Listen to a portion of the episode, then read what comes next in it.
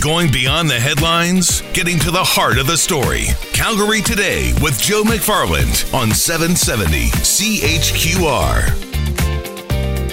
There is an initiative in Vancouver ensuring that when you go out, you have a good night out. The group is called Good Night Out Vancouver. Stacey Forrester is the organizer. She joins us today. Hello, Stacey. Hello, thank you for having me. Love this idea. So, a good night out. What are you guys all about? That is exactly what we're all about. So we've been running in Vancouver for about two years, and our whole premise is wanting to make sure that access to nightlife in Vancouver is is safe and easy and open to everyone. Um, our mandate kind of focuses on women and, and the queer community here in Vancouver, but really we just want everyone to have a good night out. How does it work then, Stacey?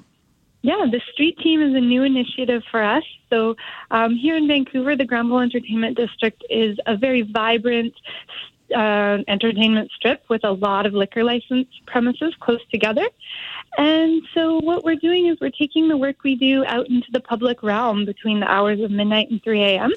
There's a street team wandering. They're highly visible, and they're just, just kind of checking in on people, walking maybe more intoxicated people to the bus, um, linking them with taxis, checking in on, in on people who are maybe the target of some mild uh, catcalling or harassing behaviors.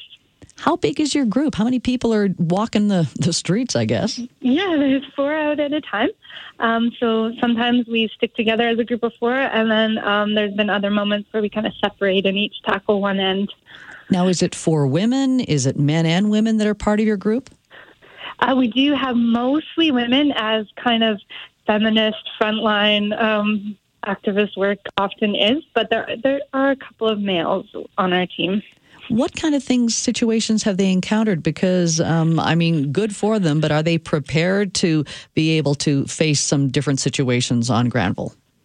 Right. So uh, we kind of stay in our lane when it comes to anything with uh, violence or escalating aggression already in progress. Uh, we're there to deal with the more microaggressions or smaller things that often go unnoticed. So reading people's body language, maybe they look lost, maybe they look upset.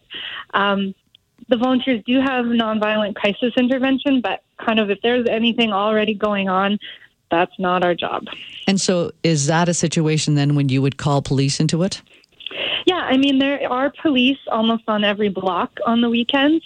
Um, so anytime anything ha- we've come across something quite ramped up, they've already been there. But we do we have communicated with them quite clearly about our role, and that would be if we don't see one within direct eyesight, to, to send one of our team members to go and get them. When you say you're quite visible, how would people know this is the Good Night Out group? They are wearing bright peach T-shirts with hearts on the back. What a great idea, and one that other cities like Calgary should take note of as well. Stacey, thanks so much for telling us about Good Night Out. Thank you for having me. Stacey Forrester, she is with Good Night Out Vancouver.